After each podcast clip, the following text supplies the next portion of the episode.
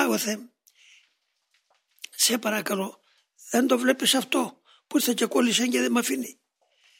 Εγώ θέλω να σε αγαπήσω και συνεχώς σε παρακαλώ να μου δείξεις τι θέλεις εσύ να κάνω. Δεν θέλω τίποτε άλλο. Τι θέλεις εσύ.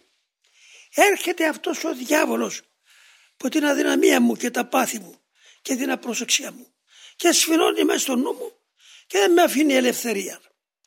Γι' αυτό παρακαλώ την πατρική σου στοργή να επέμβεις, να το ξορίσεις, να το πετάξεις, να το ξεριζώσεις αυτό, για να μπορέσω ελεύθερα να αποδείξω πρακτικά την αγάπη μου και την υποταγή μου στο Πανάγιο θέλημα.